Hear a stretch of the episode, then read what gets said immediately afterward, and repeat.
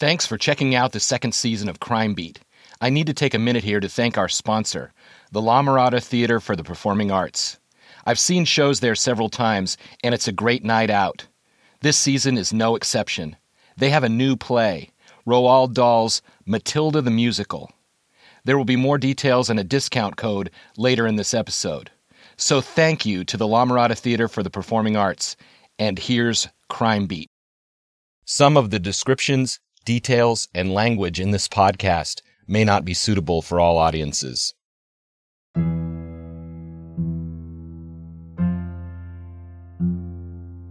She looked drunk, but Cathy Torrez was too savvy for that. She wouldn't allow herself to come home sloppy. Somehow she drove herself home in that condition. I had never seen Cathy come home in that state. Right. Never like that. And, she wasn't Her brother had to carry her. Had to help her, and yes, it, her breath did not smell of alcohol. Right. And and and so I didn't. I knew something was wrong, but I didn't know what. Right. And And she drove. and she drove. She got herself home somehow. That's somehow, amazing. and with the two tires slashed on the Oh, like- passenger side. Mary watched Cathy stagger into the bathroom. She noticed Cathy was wearing jeans, but her panties were gone. When she went to the bathroom and I went in to go check on her because she wouldn't come out, then that's when I noticed Okay. that she that you know that they were missing. But uh, Because she kept saying she didn't remember, She and she didn't was trying hard to remember, and she it bothered her. But then, like Cathy, she was but she just, just you know like Shifted. blew it off and, and yeah. didn't- But then I know, like I'll be okay. yeah yeah, like she'll be okay. And she was trying to figure things out, and she tried to piece things together, and she would tell us the parts that she would remember, and then we would tell her, but it doesn't make sense. You know, your timeline of what you're telling us, and she goes, "I know." So she was trying to remember what happened in between, mm-hmm. and that bothered her. But Where had she gone that night? she had gone to Well, what we found Mm-hmm. out afterwards was she had been to different places with him, yeah. They had gone. Was driving her around. and he Mm-hmm. was driving her around. Yeah, they had gone to some like convenience store, like mar- liquor store, right? Yeah. At one point, then they ended up at the Arboretum, yeah, and then from, but that was, that was before. Then they had gone to Norwalk Records, Yeah, and someplace in there he had given her and somewhere she said she kept remembering she saw a house that they went to a house where there was a lot of people, and I kept saying who, what Yeah. people, and she kept saying people sound new, yeah. Okay. and and I said, well, you've got to remember whose house it was, or where you were at, and she kept saying, I can't remember, Tina. It's just it was that there was people there at the house, and I said, who? Sam's friends. That's all she kept saying, Sam's friends, and it was really, she remember a drink? um nobody. They had drinks, right? She Gave Sam had a- given her. a, a, a Zima, but it was open. It was open, yeah. He gave her Right. open. That's all she could That's all she could remember. I'm Keith Sharon, a reporter with the Southern California News Group. In 1994, Cathy Torrez, a student at Cal State Fullerton, never came home after working a Saturday night shift in the photo department at Savon. In this podcast, I'm going to look at just how cold a case can get. I'm going to tell you about Mary Bennett, her family, Darren Wyatt, and their extraordinary two plus decade pursuit of justice. This is Crime Beat, Season 2, Episode 3 Cathy Can't Remember. I did a lot of reporting about this potential drugging incident from February 5th, 1994. I kept coming back to one of the letters Cathy had written Sam. Cathy wrote, I never thought we would be chilling like we are now, acting like humans to each other. See, everything's okay until you try to get tricky with me. You know, I was really scared that night you got crazy with me at Jack in the Box. I tried not to show it and do something that would hurt you, and the only thing I could do was take your pager. A lot of good that did. But, anyways, please don't ever do that again because I don't like that. End quote. The words ever and I don't like that are underlined. And Cathy made a copy of that letter and kept it in her room. Remember, this was 1994. Cathy didn't have a printer in her room. Making a copy was a significant thing. She had to go to Kinko's or Savon or her professor's office at Cal State Fullerton. At first, I thought Sam might have hit her at Jack in the Box. But when I read it again, Could he have been talking about him drugging her? Could they have parked at Jack in the Box and Sam brought her something to drink? She mentions that Sam got tricky and she was really scared. What if this was his attempt at date rape? And what did Cathy do? She took his pager. How could that hurt him? I'll tell you how. Sam's pager was his connection to his father. If he didn't have his pager and his father was trying to get a hold of him, he would be in big trouble. Sam was deathly afraid of his father, and Cathy may have been trying to get him in trouble. She asked him not to ever do that again. Ever was capitalized. Sam may not have listened. Sam may have tried to get tricky with her again on February 5th. I believe he drugged her, and I believe that he slashed the tires on her car.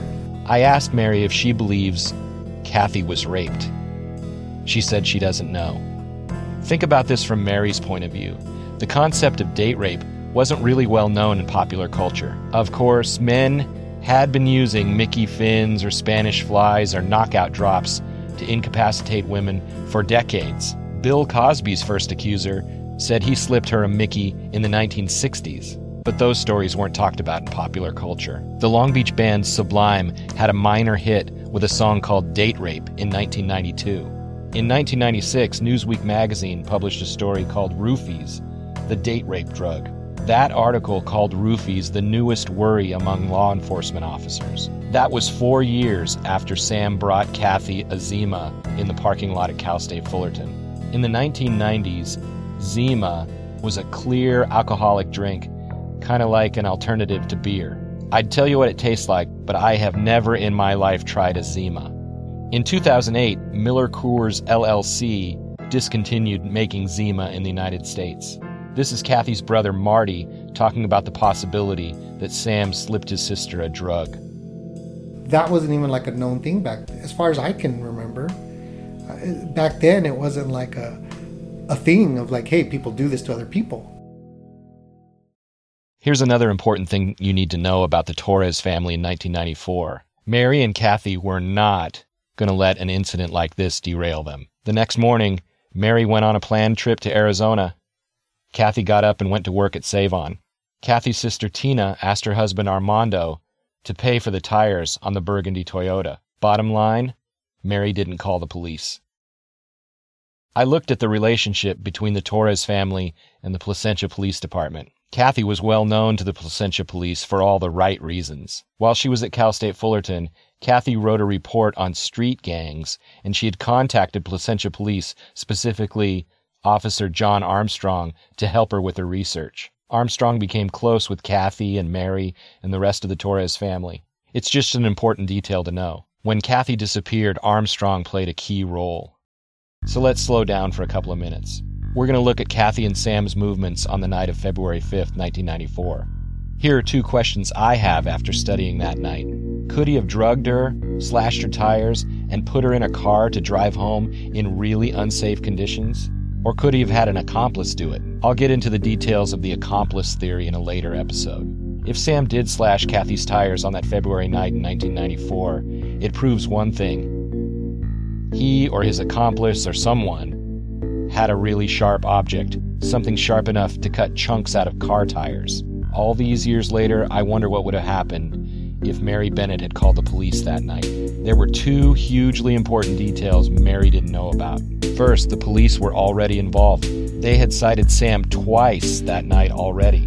The second detail was that Sam had discovered a hickey on Cathy's upper chest. The hickey had been put there by Albert Rangel. That may have been the trigger for many events to come. Let's listen to what Sam had to say about February 5th, 1994. We know now that he was supposed to be taking Cathy out that night to get a music cassette. Kind of a semi date. They would drive and talk and have a few drinks in the car. They got together between 5 and 6 p.m. that night. Cathy had just got off work at Savon, and they met at Video Max, which was a popular hangout in Placentia on Bradford Avenue. This is Sam talking with police officers Gary Legalbo and Bob Jenkins. Notice that in this version, Sam doesn't mention that he took Cathy to a house full of his friends. I dropped off my car there. She picked me up, and then we took off to Norwalk. No, AM PM to uh, put some gas. Put some gas, We went to um, Norwalk. We were up there for a while. We came back. And Okay, what, what did you do in Norwalk? we went to that record place, that no, uh, Norwalk Records. It's like a, just like a DJ store. Because I, was, that, I play. was that something you planned, or did she want to go there, or what? No, because she she wanted to buy a tape. Some oh shit, I forgot what kind of tape it was, but I know she said she wanted to buy a tape. Okay, so I go, you know what? I know this really good store, because I've always I've always gone there, you know. And she said, okay, let's go. So we went. We sh- we looked around. We didn't find whatever we were looking for. We took off again. We headed back. Stopped at the store. Okay, I bought the Zimas. Cathy later told her mother that Sam returned to the car with an open bottle of Zima and he handed it to her. Cathy said she knew a place they could go drink their Zima at Cal State Fullerton behind the baseball field next to the Arboretum. The parking lot was crowded that Saturday night. Sam said Cathy drank two Zimas quickly. He took the empty bottles from her. Then Sam opened the driver's side door and put the bottles on the ground. That's when a campus police officer surprised him. I did not see the police officer. Okay, I did not see him. I opened the door, put two bottles outside, or three or something like that. Cop pulls up. I go, great, you know, dumping. Okay. And he tells me, you know, this is not about littering. And I go, so I picked him up, and he saw the open bottle. I had an open bottle on me, so obviously he was going to see it. And he just, um, he cited me for an open container. The officer cited Cathy for underage drinking. The time on the ticket was 7 p.m. Mary didn't find that ticket until after Cathy was dead.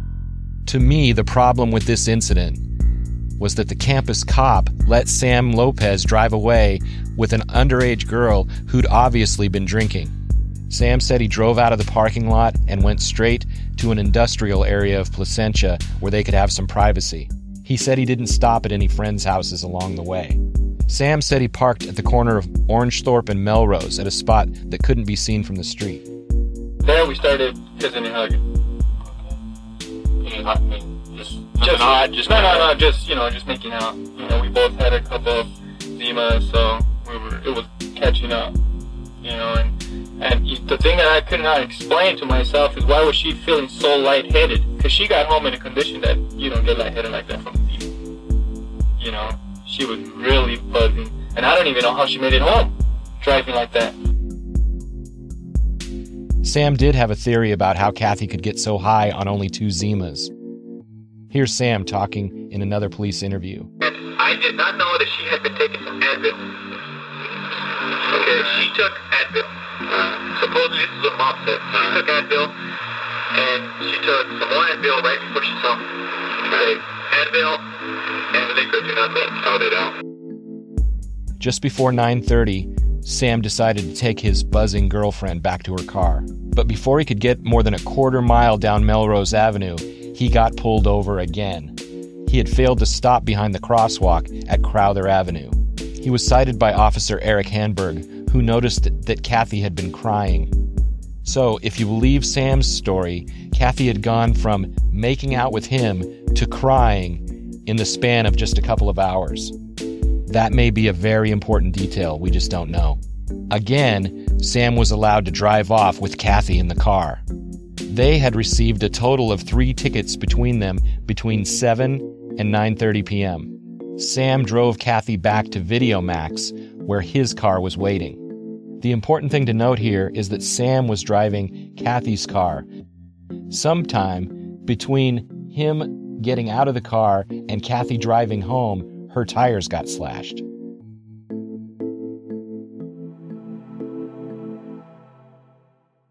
Here's the special Matilda discount. Buy one Matilda ticket, get one free. Enter promo code HONEYBOGO, H O N E Y B O G O. You must enter the code before selecting your seats. Don't miss the Tony Award winning musical, Matilda. Packed with high energy dance numbers, catchy songs, and a gifted young actress.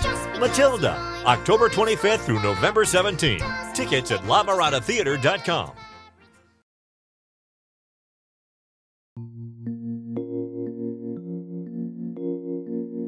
There's little doubt in Mary Bennett's mind who slashed Cathy's tires at Video Max. One more detail about what Sam told police. He said that he and Cathy had talked about Albert Rangel. He told them he had discovered the hickey and that Albert had put it there. The hickey was not on her neck, it was on her clavicle, just below her neckline. This next part is a collection of things that Sam told the police in his subsequent interviews. See, this is what I understand. If she, if her mom said that, that they were never technically going out, okay? And I believe who? Albert. Okay. Okay, they were just sort of going out, friends, this and that, you know, go to movies type, just like me, exactly like me, okay? But she was thinking to get back at me. In other words, to get me jealous or something like that. Okay. What what kind of things would she say to try and, you know? She would mention his name and she she knows that look at look. Every time she mentions some guy's name I get pissed off, okay? I can understand that. That's you know, okay. Because you know, I mean, not not for the fact that sh that, that that she's with this guy, you know, because she's with me at the time, and I really don't want nobody talking. I mean, her talking about any any other guy. Okay. You know, I can understand that. And, be a little and, and, and um, she just mentioned him his name a couple of times, and uh, that's it. As far as I know, she just started seeing this other guy, Albert. Albert. When was the first time that that Cathy ever mentioned Albert to you, or that you ever heard about Albert? On, I was in Savons. hmm Okay. She mentioned him like at least two, three weeks before Valentine's. Two or three weeks. And what did she say? She said, maybe this time I'll get a really a real Valentine's present. And Meaning that. and what did you say when she made that statement to you? And I turned around and I looked at her and I don't remember what I said. Well, I mean, it sounds to me like that'd be something that'd be like that'd kind of piss you off a I, little I bit. know. I know. She said she said she was gonna get a real Valentine's present. Did that upset you? Um, it, it did and it didn't, you know. But because you see, you see, I didn't really. I liked her and everything, okay, but it wasn't to the point where, damn, you know, you know who you're with or whatever, you know. No, Did she ever tell you she liked him? no. But How, how, how, could that, how could that make you jealous then? I mean, if she never did anything Okay, like okay, that Okay, I can answer that. She comes, she comes back with the hickey on her neck, on her right here, covering it with her bra. you mean way down here on her shoulder? Right here, right here. Like, way her out- she was so so- like you would have had to have pulled her shirt out a little bit to get to it. No, no, she used to wear them loose shirts. You know, the ones that come down to here. Oh, with no- no- no- something. no shoulder on it. Yeah, because I, I've seen her, and I know that was a hickey, and I didn't want to hit her up. Like, tell, hey, who you with last night? Whatever. And she said, she said, I went to the movies with a friend. Okay, I don't know if she, could- if she, if that's the way she, she looks at her friends, but, you know, I mean, that, to me, that wasn't no friend. The next morning, after the Zimas, the citations, the tire slashing, the potential rape, Cathy got up and went to work at Savon. That's the way the Torrez family rolled. You don't skip out on your responsibilities. It was Sunday, February 6th. On that Sunday, Albert Rangel appeared to be on top of the world. He had just bought a used Honda Prelude with a new stereo system. He talked to his father about helping him install the stereo system on the following Tuesday. He was living at his mother's house in Orange, and for the first time in his life, he had his own room and a new television. Lori Fitzgerald is Albert's mother. She remembers a time when Albert showed his true character when he got in a car accident just after he moved in with her. he backed into a car across the street. He went over there. This is what a good guy he is. He went over there and he told him, I'm so sorry, I backed into your car. Okay, so him with his own money he saved, he paid them for the damage that he did to their car. That's what a good, honest kid he was. Albert had a good job at a computer salvaging company. He would take apart old computers so the parts could be resold. The best thing that was happening in his life was his new girlfriend. Albert and Cathy made plans to go to the movies on February 7th, 1994. That was a Monday night. At the time, the number one box office movie in America was Ace Ventura, Pet Detective. Then, on Wednesday, he was going to come over to her house for dinner. Here's Albert's sister, Marie Gonzalez, talking about her brother and Cathy. Um, Albert was like shy, quiet. But very outgoing. He was just a special person that um, he, growing up, he was always, always my shoulder to cry on or talk to, and he always just listened to what I had to say and was always there and kind of pat me on my back and just everything's gonna be okay. You're gonna be fine. We were he and Cathy good together? Yes, they they were um, funny. Um, they were laughing, funny together, and uh, they were like they were friends on top of their relationship. Just after midnight on February 7, 1994, Cathy called Albert. They talked long into the morning. It would be the last conversation they ever had. I wonder if Cathy was honest with him. Did she tell Albert that Sam had slipped her a drug and slashed her tires? Did she tell Albert that Sam had spotted the hickey on her neck? Did she tell him to watch out for her jealous ex boyfriend? And did Albert tell Cathy how all that made him feel? Did he tell her about his difficult childhood? about moving in with his birth mother in Orange after not knowing her for most of his life. They probably talked about Albert's car. He had to borrow money from his boss to buy the Honda Prelude. They could have talked about his new TV, which he bought with his own money. They talked until about 3 a.m. He had to get to work by 7. Could he have said something to help her? Could she have said something to help him? It's been more than 25 years since that phone conversation. There are no letters written, to help us figure out what happened. I can only guess about the depth of their relationship and how neither of them could handle what was about to happen to them. On that Monday morning, Albert went to work at the Electronics Salvage Company. It was owned by a guy named Jim, his mother's friend. Jim didn't want his last name used in this podcast. It was his company's first day in a new home, a warehouse just off Katella Avenue in Orange. When Albert got to work, he made a list of all the things they needed in the new warehouse. This is Jim talking about that Monday morning. He and Albert were the only people in the warehouse. Made a list because, again, of the expansion of the business, and he was very adamant about getting cell phones so that um, I would be you know, out at the office quite a bit looking at new jobs, making estimates, and, and things like that to uh, better communicate with me. He wanted uh, us to have cell phones. Okay. What was on the list of things that he wanted you to get? Um, you know what? I don't. I don't really recall. It was just stuff around the, the office or the warehouse. It was really like a warehouse type of a deal. Hand tools and uh, things. It was just miscellaneous stuff. It wasn't any real big ticket thing, except for the phones. Okay, so phones. I heard a broom might have been on the list. Hey, we need to sweep up occasionally, or yeah, like paper yeah, towels. Shop that, a shop shop bag, towels, um, just everything required to set up. You know, bath, toiletry stuff to set up the bathroom and All right. and things like that. And was it unusual that the employee would be asking the boss to go do this?